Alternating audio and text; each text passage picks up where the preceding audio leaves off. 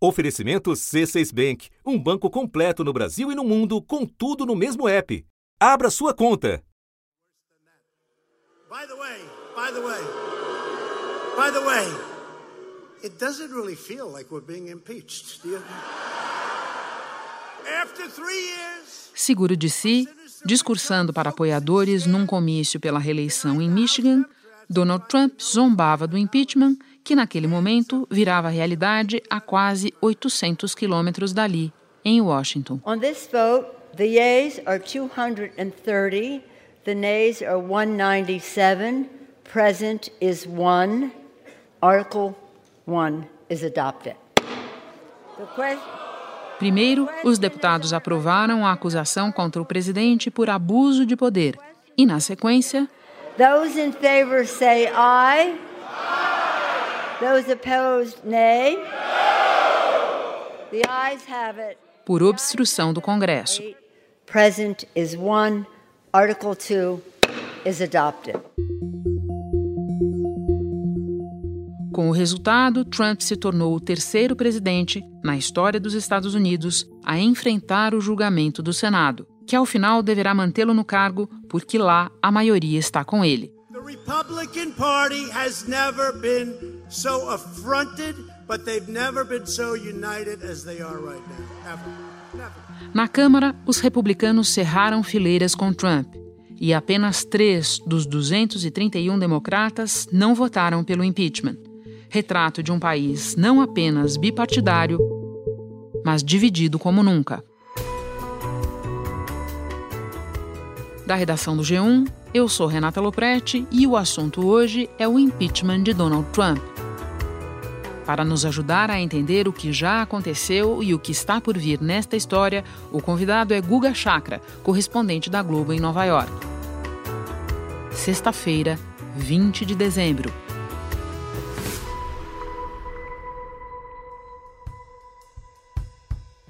Oi, Renata. Ei, Guga, eu ouvi que você não tomou café nem almoçou. Não, é que eu faço. Eu, eu- e, e nadei, e nadei também. Não tem condição isso. Não tem condição, Guga. Eu estava ouvindo e eu ficava pensando assim: será que é por culpa do assunto que ele não tomou café nem almoçou? Não, não, não, não, não, não, que eu comi castanha. Guga, desde setembro, quando veio à tona o famoso telefonema de Donald Trump para o presidente da Ucrânia, e pouco a pouco se soube dos esforços de Trump para prejudicar um potencial adversário dele na eleição do ano que vem, Joe Biden, não se fala em outra coisa aí, só do impeachment. Então eu te pergunto, no day after da votação da Câmara, como os americanos reagiram?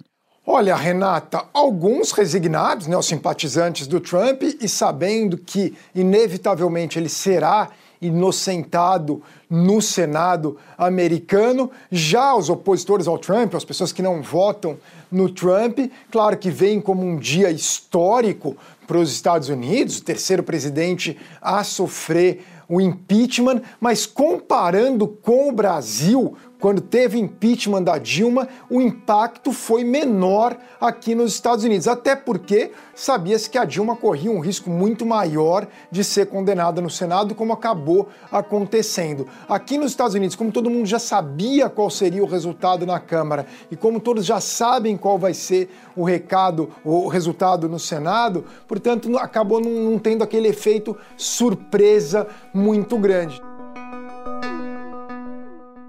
Bom, foram apro- aprovadas duas acusações de impeachment, uma por abuso de poder, outra por obstrução do Congresso. Você pode nos explicar o que elas significam e a que elas se relacionam?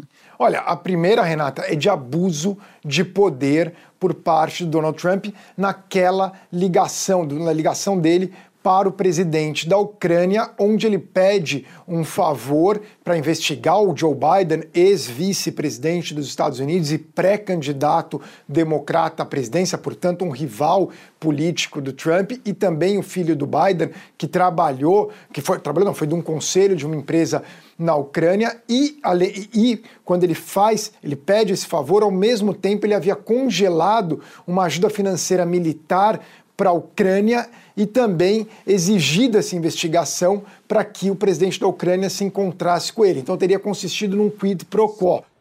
Was there a quid pro quo? The answer is yes.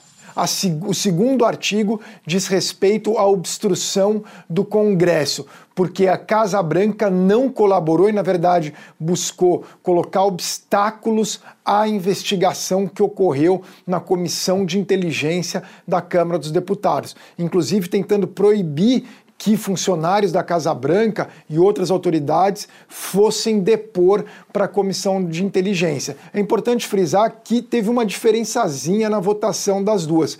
Dois democratas votaram contra o impeachment na obstrução, na obstrução não, na, no abuso de poder. Um desses democratas já passou a ser republicano, portanto, um democrata apenas.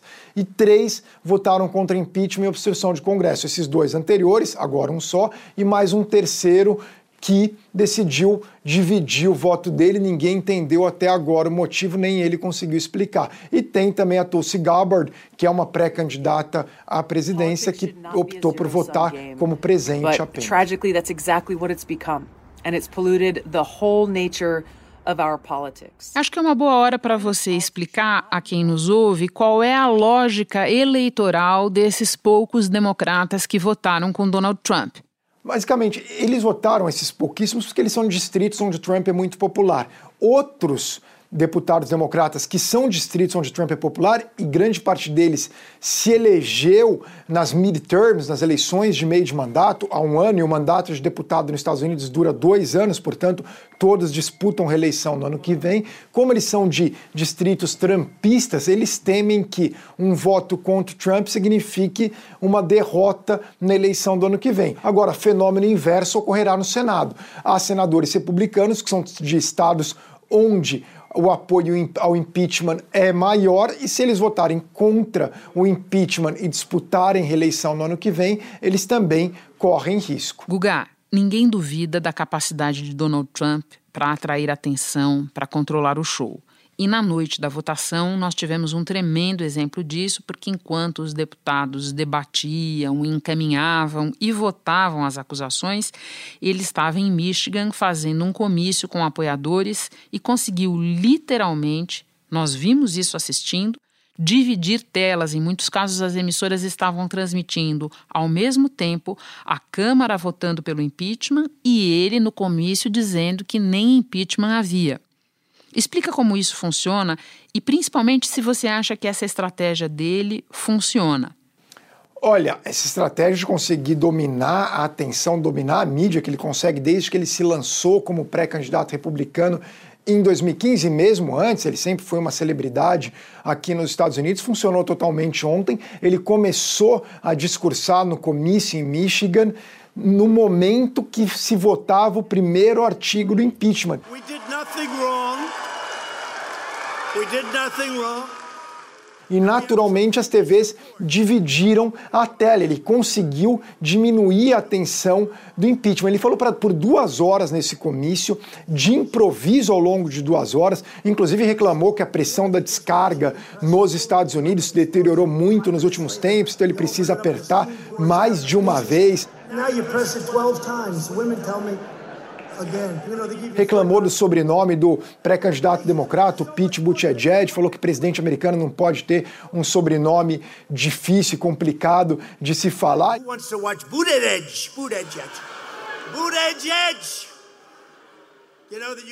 Foi dominando, atacou a mídia, atacou a Hillary Clinton e chama. E mais um ponto interessante: nesta quinta-feira te, teve debate democrata e quase ninguém está prestando atenção. Todo mundo com foco no impeachment do Trump e na reação do Trump.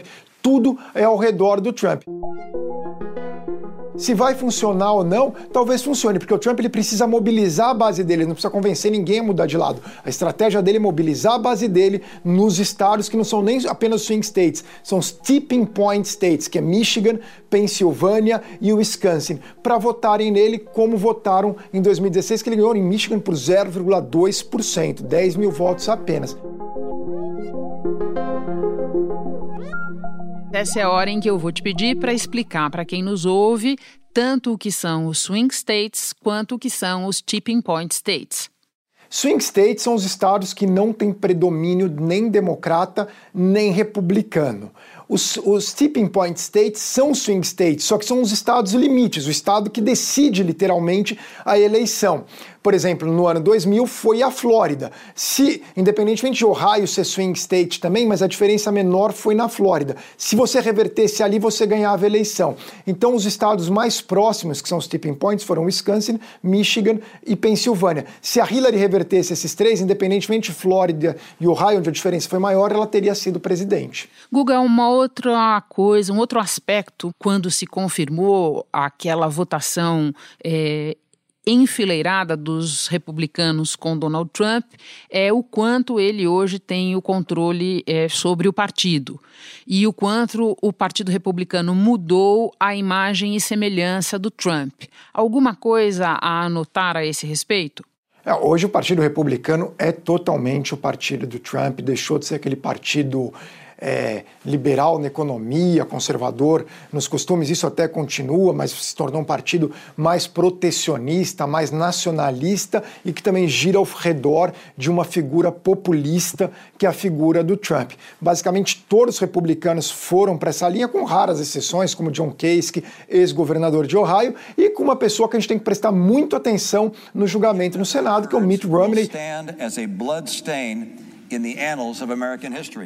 é um crítico aberto do Trump e a gente vai observar o posicionamento dele. Se o Romney votar a favor do afastamento do Trump, terá um peso simbólico muito grande, porque ele é aquela figura que é muito respeitada pelos dois lados, tanto por democratas quanto por republicanos, como era o John McCain, que possivelmente votaria a favor do impeachment do Trump.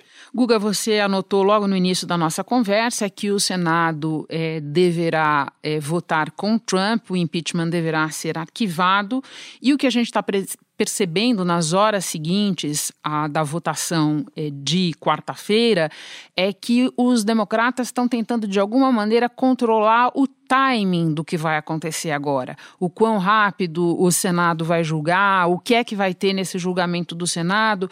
Explica para nós por que, que esse timing é importante. Ela vai tentar segurar um pouco a Nancy Pelosi, que é a presidente da Câmara, para tentar pressionar o Mitch McConnell, que é o líder republicano no Senado. Lembrando que o presidente do Senado sempre é o vice-presidente dos Estados Unidos, no caso Mike Pence, mas quem comanda ali é o líder da maioria, que é o Mitch McConnell, pressioná-lo a fazer algumas concessões para os democratas. O Mitch McConnell não vai fazer.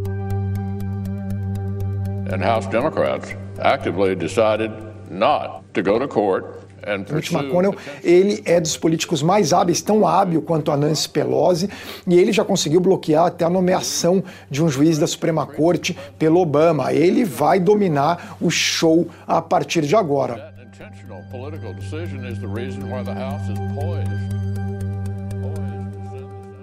Google uma comparação deste impeachment com o de Bill Clinton em 1998. A mim, já te digo, um contraste que me parece claro é que o, o Clinton é, tentou e conseguiu é, se salvar no Senado. Deputados acusaram Clinton de mentir para a justiça, que é o crime de perjúrio, e também de obstruir investigações.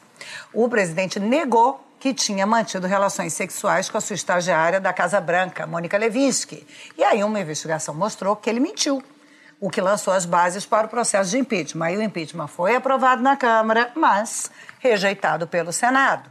Toda a atitude dele durante o processo era de tentar desviar a atenção para outros assuntos e, de alguma maneira, ele estava atuando na defensiva que é o oposto do que a gente vê o Donald Trump fazer no momento.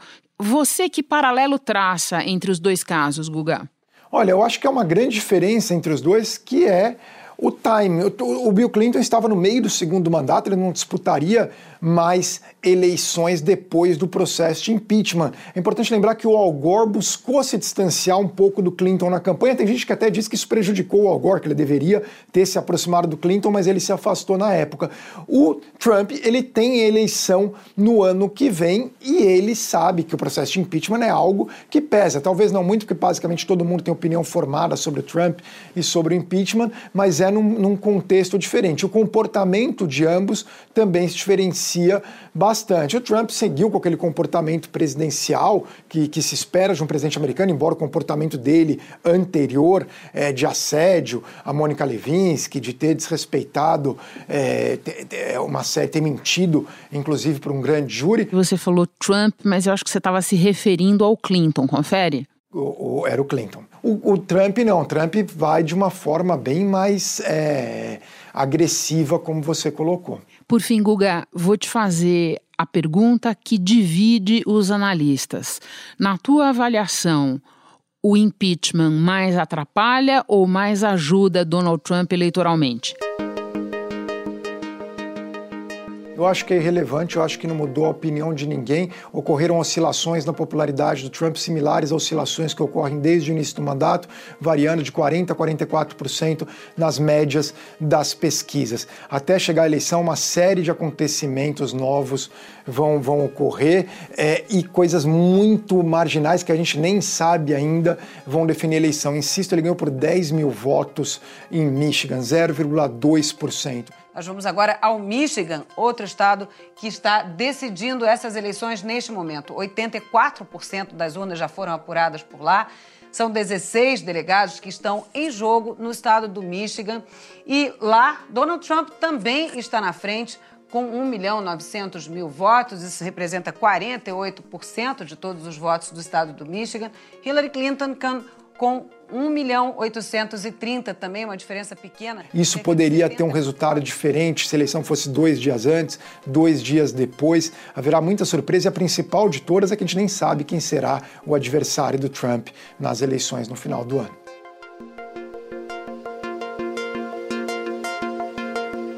Guga, só recuperando antes da gente acabar, próximos passos agora, o que, que a gente deve esperar? Agora esperar o início do, do julgamento no Senado. Quando que será essa data?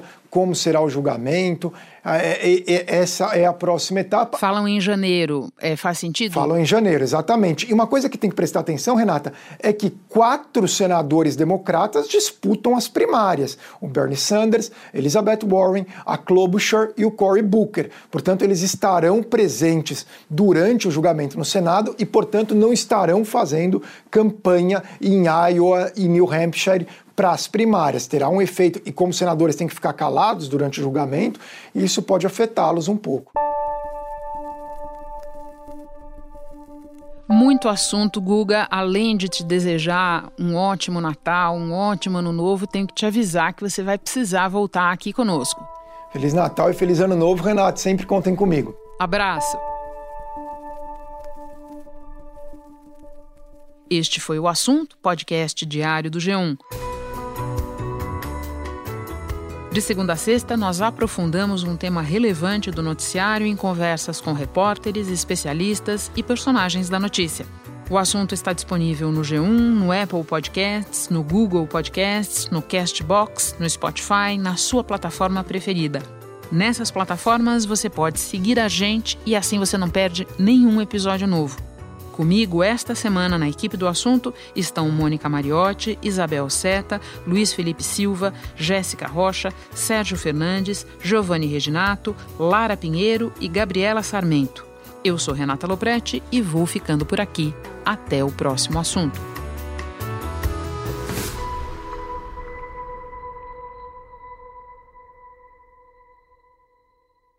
Você no topo da experiência financeira que um banco pode oferecer. Escolha um banco completo no Brasil e em qualquer lugar do mundo. Abra sua conta no C6 Bank.